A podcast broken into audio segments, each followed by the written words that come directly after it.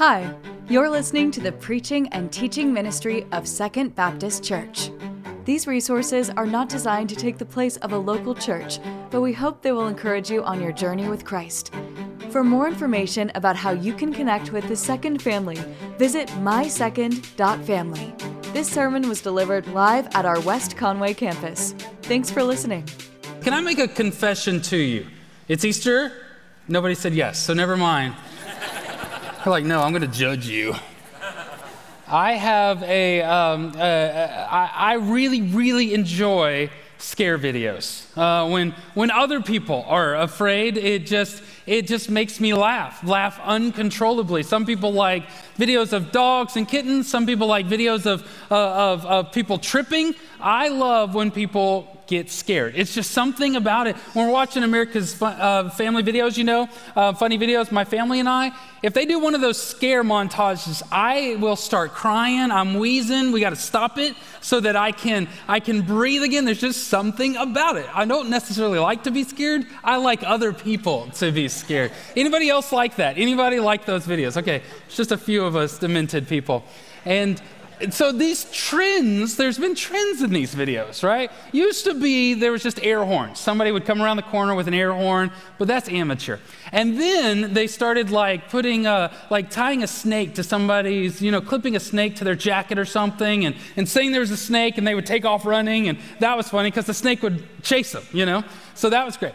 Well, here recently, a new uh, trend, uh, a new approach to this has popped up. It's called the invisible threat prank. The invisible threat prank. And I am telling you, they are so enjoyable.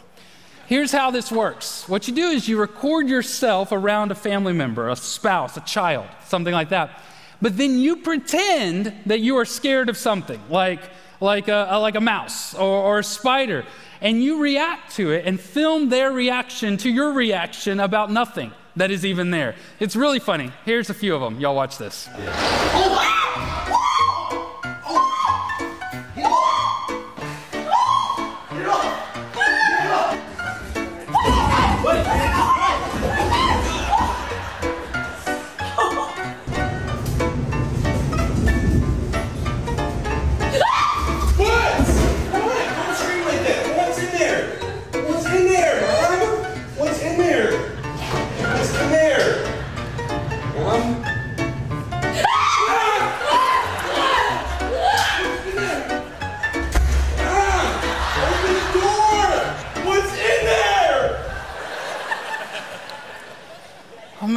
No matter how many times I watch that, it is so funny. The last one, that's his mom.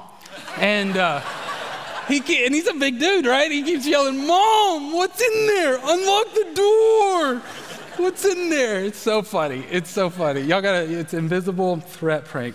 I love that. And uh, trying to make something silly into something serious, right? Because that's why we're here we can often feel like, whether we're in the videos or not, we can feel like we live our lives running from invisible threats. We can feel like we are spinning our wheels and just trying to get away from something or to achieve something. We, we, may, we may burn up so much energy trying to, to uh, escape fear, like the fear of rejection, right? Somebody gets close to you and you bail, you run. We're afraid of failure. Something happened in adolescence, some sort of experience where we just cannot handle failure, and so we don't even try. We're afraid of isolation. We're afraid of the unknown. We're afraid of not knowing what to do. We're afraid of disappointing people that we love. A lot of times we're running from the idea that um, we are insecure about our own abilities or our own skills. Like that video we watched a moment ago about the emptiness that we find in finances or in relationships. You can be surrounded by people at a party and you can still feel so empty. And so we run from it. We take off and we run and we hide from the fear of things that are going to happen or may not happen, the invisible thread. The story that we're going to look at today in John chapter 20 is similar, not in people being afraid or, or even people scaring other people, but there's a lot of running. There's a lot of running in this story, and it really makes you stop and ask the questions why are they running? And where are they running towards? The answers to those questions really, really stop us in our tracks. And it makes you ask the very same question of yourself. And this is the question I'm going to ultimately ask you to answer in your own heart, in your own mind. Why are you running? And who are you running toward? Let's pray together and then we will take a look at John chapter 20. God, thank you for all that you have blessed us with. We're so thankful to gather together as a church in three locations to celebrate you, to, to make much of who you are and what you have done. God, we are humbled. We're excited. We know that you are a great God. And God, today I pray that for those who have come into our gatherings, feeling constantly on edge, constantly spinning, never stopping, never able to rest, never able to sit. God, I pray that today they would find rest from their running, and they would find that by running to you. It's in Jesus' name we pray together. Amen. So, John chapter 20, this isn't going to be on any of the screens. Read with me in your Bible there. Or if you do not have a Bible or you don't have an application to look at, just sit back, listen to the story. See it in your minds, hear it. See if you can visualize what's happening. This is John chapter 20, verse 1. And on the first day of the week, Mary Magdalene came to the tomb early. And while it was still dark, she saw the stone had been removed from the tomb. So she went running to Simon Peter and the other disciple, the one Jesus loved, and said to them, They've taken the Lord out of the tomb, and we don't know where they have put him. Verse 3 At that, Peter and the other disciple went out, headed towards the tomb, and the, tomb, and the two of them were running together. But the other disciple outran Peter, and he got to the tomb first. Stooping down, he saw the linen cloths lying there, but he did not go in. And then following him, Simon Peter also came. He entered the tomb and saw the linen cloths lying there. The wrapping that had been on his head was now lying, was not lying with the linen cloths, but was folded in a separate place by itself.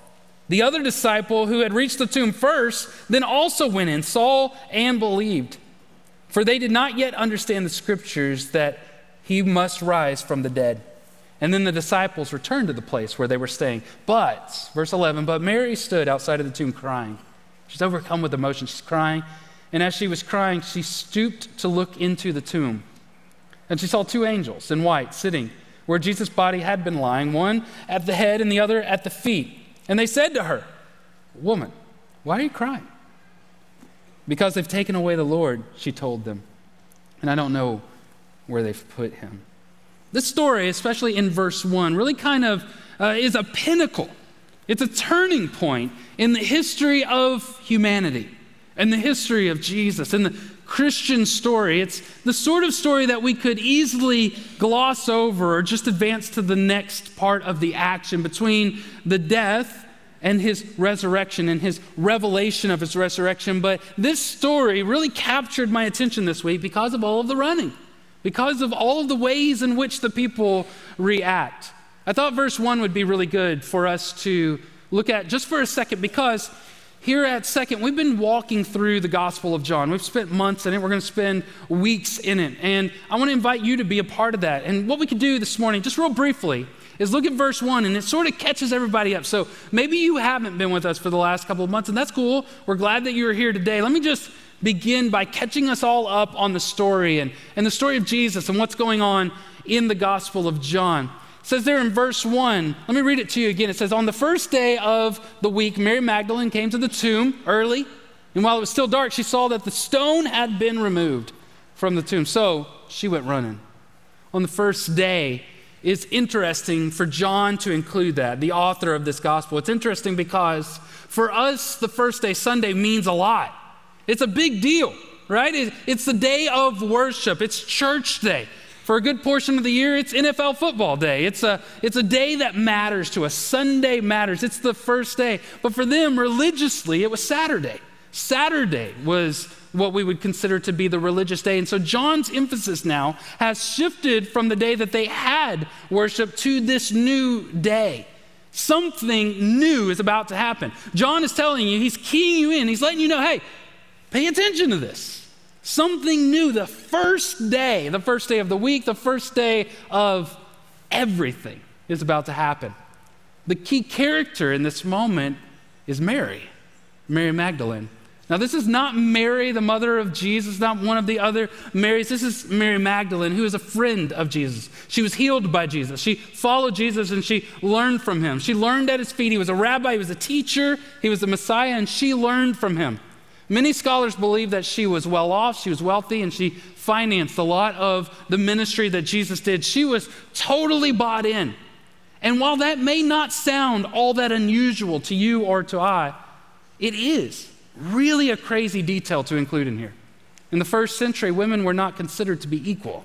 They were second class citizens. They weren't allowed to have land to provide for themselves outside of their homes. They were completely dependent on their fathers and then on their husbands. No story, no true legitimate story would have featured a female being the, the first of the witnesses the first to declare the message, the first to go back and do and to preach and to evangelize. It would have questioned the story on its face, and yet it validates the idea that the Jesus story, the, the, the Christian message, leveled the playing field. Just in these two details, John is trying to scream through his story something new is happening. We don't know yet really all the details. If you're just kind of following along in the story, you're like, we know that Jesus died, but now something new is going to happen. But then notice the very next key word there. She went to the tomb. She's not going to a baby shower, it's not a, a wedding, the typical sort of festivities that would make you think of something new.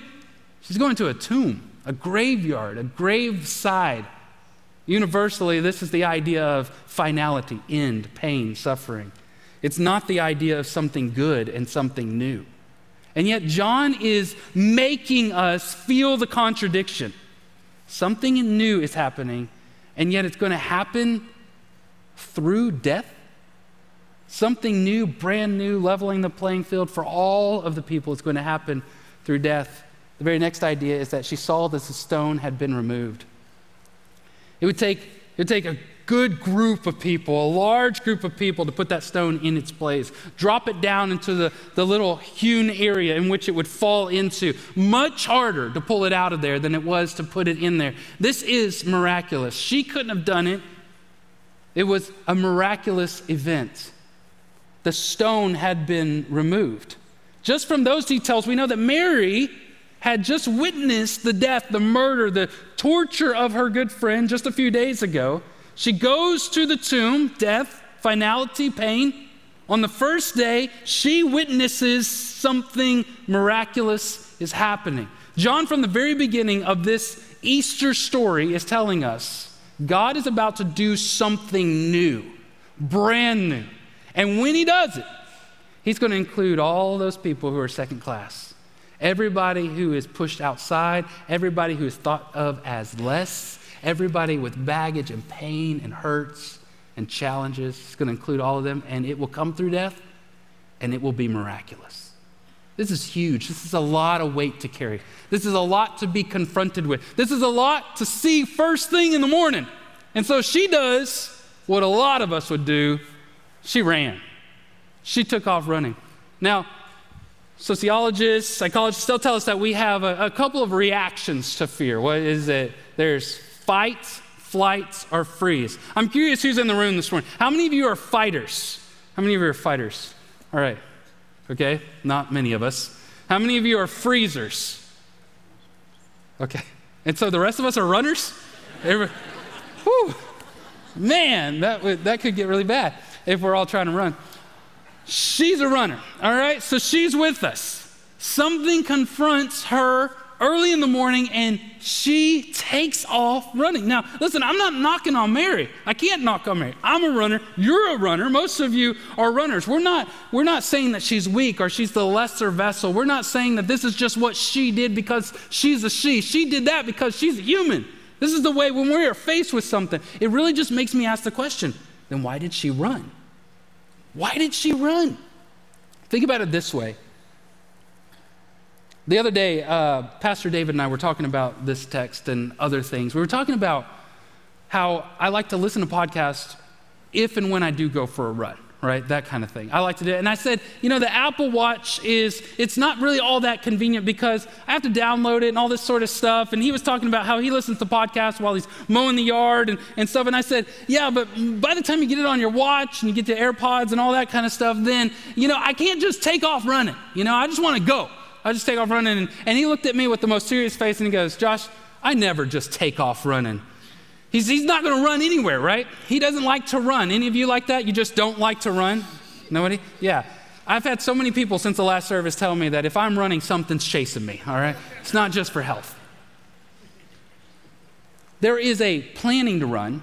That's what I would do to, to be fit or whatever. But all of the situations in here, none of them have planned to run. Every person in this story that runs, they're running as a reaction. They're just faced with something and they take off. So, why did she run? I think it's pretty obvious why she ran. In verse 3, when she runs back to the disciples, she sees Peter. She tells them that it's empty. And she says, The tombs, they, take, they took the Lord, and I don't know where they took him. I think she ran because the fear of the unknown. In verse 11 through 13, when she sees those two angels, and the angels ask her, Why are you crying? This is a good day. This is a great thing. This is what all of creation had grown for. This is the best, the pinnacle of human history. Why are you crying? And she says, Because I don't know where they took him. See, she didn't know. She had this fear of the unknown. So she took off running. She didn't know how to face what's in front of her, she didn't know how to react to what's in front of her. Listen, don't miss this. Just a few days ago, she saw one of her very best friends, her rabbi, her mentor, her teacher, her spiritual advisor, crucified on a cross and stuck in that grave. And now he's gone. She doesn't even know what's about to happen. You don't get healed by somebody and then expect just in a few years they're going to be killed by the Romans. She's filled with disappointment. She's filled with all of the plans that she had made have crumbled underneath her. It's like holding sand in your hand. She does not know what's about to happen. Has anybody ever felt that way? You ever look up and things change unexpectedly? You have to bury your child before you go. Your marriage falls apart your career ends because of COVID or, or layoffs or something like this, you look and everything you had planned just crumbles. And you have no idea what you're about to do. It's like everything you can do to just move one foot in front of the other to get home and to inform your family I just lost my job. Or grandpa died. Everything just falls apart. And so she ran. And I know that maybe you don't physically take off running, but your heart leaves. You're gone. In your mind, you're somewhere else. You're looking for any escape. You run towards this, you run towards that, you run away from the pain. That's what she does. That's what she does. That's what we do. But she's not the only person in the story to run, and that's good news. We need somebody else in this story to run, to give us hope, to give us healing. Look at verse 3 to 4. And so she went running to Simon Peter. And that Peter, at that, the news that it was empty, Peter and the other disciple, that's John, in the whole book, he never refers to himself as John. He just always calls himself the other disciple that the Lord loved. All right, he's not arrogant or anything, he just really liked that part. At that, Peter and the other disciple went out headed for the tomb, and the two of them were running. They took off running. Now, Here's something I like to point out as we are studying through John. I really love John. It's a great, great book. But one of the things that has become really apparent in our study is that John and Peter have a really interesting relationship. John likes to mess with Peter, okay? I know these are, these are like, this is St. John and St. Peter, and so we don't really think of them with personalities, but, but he really does. There's a number of times that we've discovered as a church walking through this that John is messing with Peter throughout this gospel as he's writing it. One of the most famous illustrations is when, uh, y'all remember the story of Jesus walking on the water? You remember that? Jesus comes in, it's at night, he's walking on the water, there's a storm, the disciples are, are scared, they're yelling and all this kind of stuff, they're fearful. And, and Jesus says, Calm down, it's me. Listen, it's me, it's fine, calm down. And they're all like, Okay, now you're a ghost. We're not real sure. It's talking to us. Peter says, If it's you, let me get out of the boat.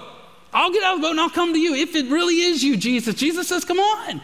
He gets out of the boat, he walks a few steps, he starts to fall. Jesus saves him. The only mere mortal in human history to walk on water. John doesn't even mention it. He doesn't even say it. He tells the story, but he's not going to mention Peter. I think that's just a little bit to get at Peter. And then in this story, twice, John points out, we both went running and I beat him. I beat him twice. Could you imagine John scroll traveling throughout the churches and Peter's reading this and like he is not about to, he did say it. He said it twice, you know, that sort of This is going to be forever, John, you know, that kind of thing. He's messing with him. In fact, the Gospel of John ends with Jesus getting on to Peter for asking a question about John that Jesus says ain't none of his business.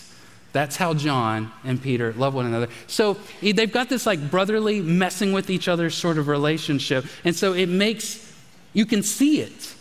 You can see it when Mary busts into that room, like you saw in the video. It says, Peter, it's empty. Those two don't even plan it, they just get up and run. Turn it into a foot race, but they end up running. So the question then is why do they run? There's not, you don't run toward fear, and there was nothing scary happening in the room. Why did they run? I think they ran toward hope.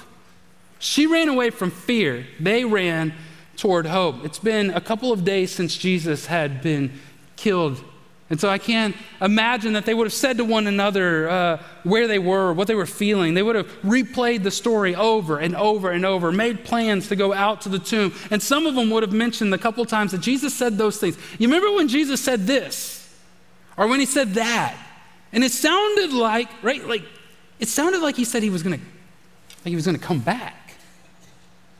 One of them would say, I mean, maybe, but I don't know. Just talking to the night, just little bit of hope. Just a little bit of hope. And so when Mary busts in the room and they, she says, it's empty, they know that the body's not stolen. If anybody would have stole the body, it was those two. They didn't steal the body.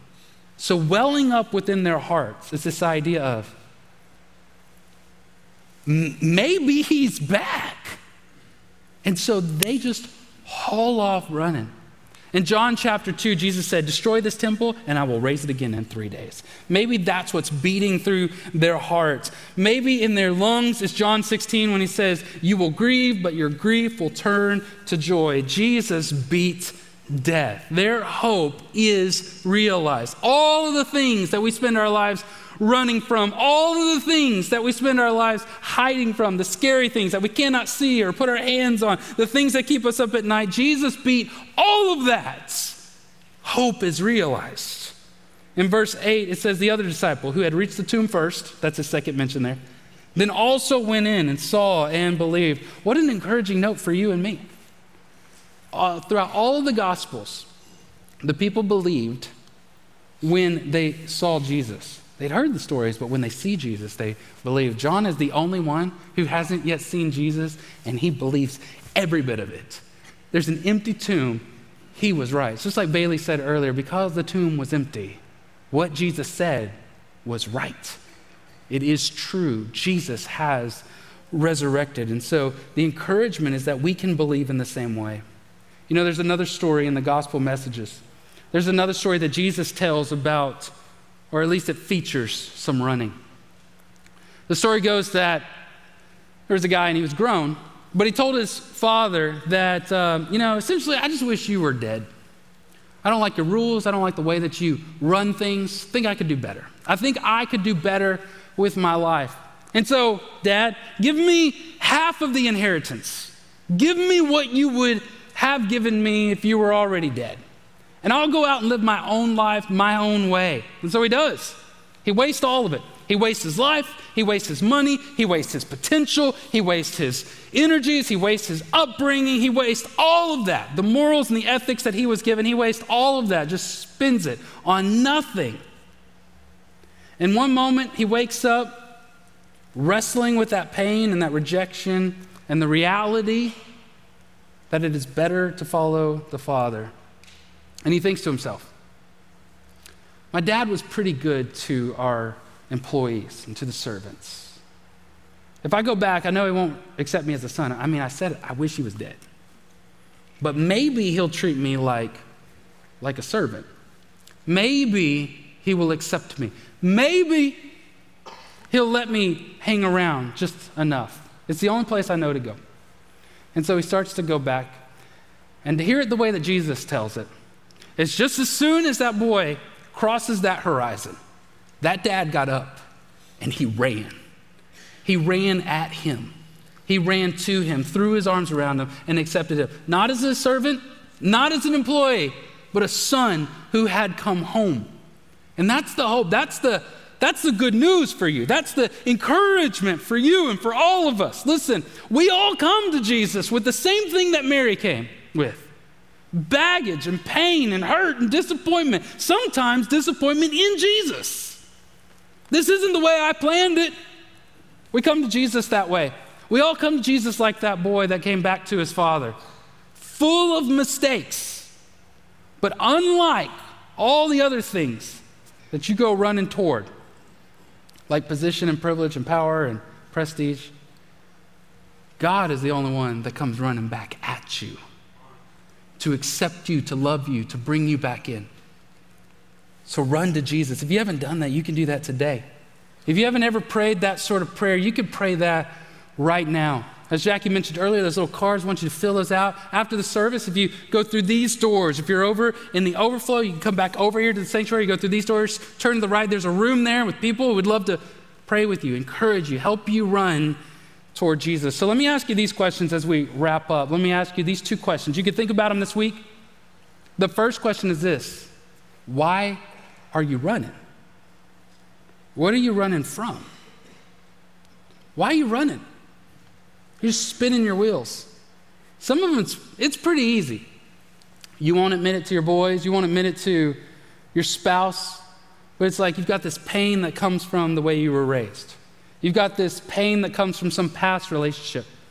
You've got this fear of what you might not become. Why are you running? Some of us are not running from anything. You just feel like you're, you know, as the great poet said, you're in a hurry and don't know why. You're in a hurry to get things done, oh, I rush and rush until life's no fun.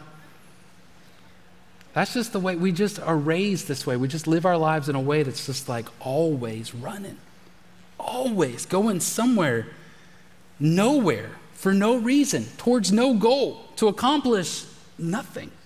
Why are you running? And then the second question is who are you running toward? Peter, John, and Mary end up running back to the tomb. They didn't know it at the time, but they were running toward Jesus. And they would see and they would believe. The hope would be realized. And that is the only way it is realized. Running away from rejection doesn't get you acceptance, but running to Jesus does. Running away from failure doesn't get you purpose or success, but running to Jesus does. Running away from pain doesn't get you healing, but running to Jesus does. A few weeks ago, my son, this is my youngest son, he had a 5K at his school. And uh, he had been training for it for, for a long time. He had, um, for like a year, every couple days, he would run after school, him and his little buddy in their running club. They wanted to run a 5K, three miles. And so we were excited. We uh, supported that. As the, as the race got closer, he asked me if I would run the race with him. That's what he said. You want to run the 5K with other parents are doing, other dads are doing it, which is like, well, I mean, I guess I got to at that point, you know. And in a in a couple years ago, when I was really into running, when I would get my podcast all synced up, I could run 13 to 15 miles at one time, and I would do that a couple times a week. But that was a couple years ago, all right. But still in my mind, it's just a 5K. It's just three miles. That's not that's not that bad. All right, yeah, I'll run it. I thought to myself, a couple of things. One was encouragement. I didn't want my boy out there like giving up. I wanted to run next to him. He's, he's not that fast. So I wanted to run next to him and be like, be like, you can do it. Keep going. I thought I would just trot and be, come on, no, don't give up. Come on, let's do this. That's what I thought. Also, I knew that the race was going to be off campus, away from his school. And I didn't like that. You know, I, I wanted to make sure he was protected from from stray dogs and from motorists and from stranger danger. And so I was going to run next to him. I was proud. I was going to protect him. You can do it, and let's run. The day of the race approached. It was that day, that morning. I was off work that day. And we go out there, and there's people everywhere, everywhere, hundreds of them. Moms and dads all lined up along the race route with picture or ready to take a picture. And then they, they brought the little racers out. They all stood up there in this big old gaggle of joy and, and energy, you know, just vibrating. And then all of us other parents were standing here. We're like, okay, is this where we stand? Do you, do you see your kid? You know, that kind of weird. We don't know what we're doing. Nothing. Nobody knows what anybody's doing. It was organized the way that you would expect a, uh, an elementary school organization to go. Just felt like I should. And so, all of a sudden, out of the blue, with no sort of warning, somebody comes over the speaker and yells, Go! And all of those kids lit out of there, full sprint. Nobody was pacing. They're not even breathing hard. They just ran as fast as they could. Us parents are in a, we're flat footed standing there. We don't even see them. One guy that was standing next to me has a full Coca Cola and he goes, and then he just ran, you know? And so we're all in this pit of kids and knees and big heads, and, and we're running and we're looking. And one guy yells, You see my kid? I said, Bro, I don't even know you, you know? And we're looking, and I mean, they all look the same. And so we're all looking. So I finally get up to Amos, and we're 100 yards or so into this race. And I was dying. I couldn't breathe, dry mouth, something right here died and they're just full on sprint. I finally come up to him and I look at him and he looks over at me. And you know what he said to me? He says, Oh, forgot you were here. He's not even sweating. Just trotting along. I was like, I know, I know. Hey, hey, let's slow down. We need to pace ourselves. We need to pace ourselves. Nothing. There's no slowdown in the kid. The race kept going, and there was this part where it wide off in two different directions. I'd seen it on the map that the teacher sent home. They were going to go like this and come back and join the crowd and come back this way. So I decided, you keep going. You keep going, and I'll go off this way, and I'll catch you on the back end like that, right? I was just going to run and meet him halfway. He met me here, you know? And I look up the corner and he's like fourth place. He's still running. He never stopped. He just kept going. I was so proud of him, right? And he comes up to me. I'm like, how you doing? Thinking I'm going to encourage him. And he just passed me. just he just kept going. At one point, one of the teenagers that was brought over from the high school was there to sheepdog all the kids, you know, this sort of stuff, and help them. They didn't need me at all. He walks past me, or he, he, he kind of trots past me, and he says, how you doing, Pastor Josh? I said, I'm about to die, Max. I'm about to die, you know, and he just kept going. Kept going off that way. Amos did great. He like placed in his little division. Wish I could have seen it, but it looked really cool. It's really neat. Really neat. They were cleaning up. They're picking up trash by the time I got, got back to the car. Really hard. You know what the biggest difference between Amos and I was, besides a dad bod? Is that he had a, he had a goal. For over a year, he was running for that 5K. That was what was in his mind. And when it came race day, nothing was going to slow him down. He had somewhere to go. Me, I was just running. I didn't care. There was no goal. I didn't have any reason. There's nothing attached to this for me. Huge difference. And listen, that's what I'm challenging you to do today. That's what I'm challenging you to think about. Why are you running? Just spinning your wheels, running around for no good reason. Stop and turn and run to Jesus. That's where you're going to find all of the things that you've been looking for. And listen to me, I promise you, He's going to run back at you. Thank you for listening to the preaching and teaching ministry of Second Baptist. We hope that we will see you in person this next Sunday. To find more information about service times, location, and ministry offerings, visit mysecond.family. Thank you for listening.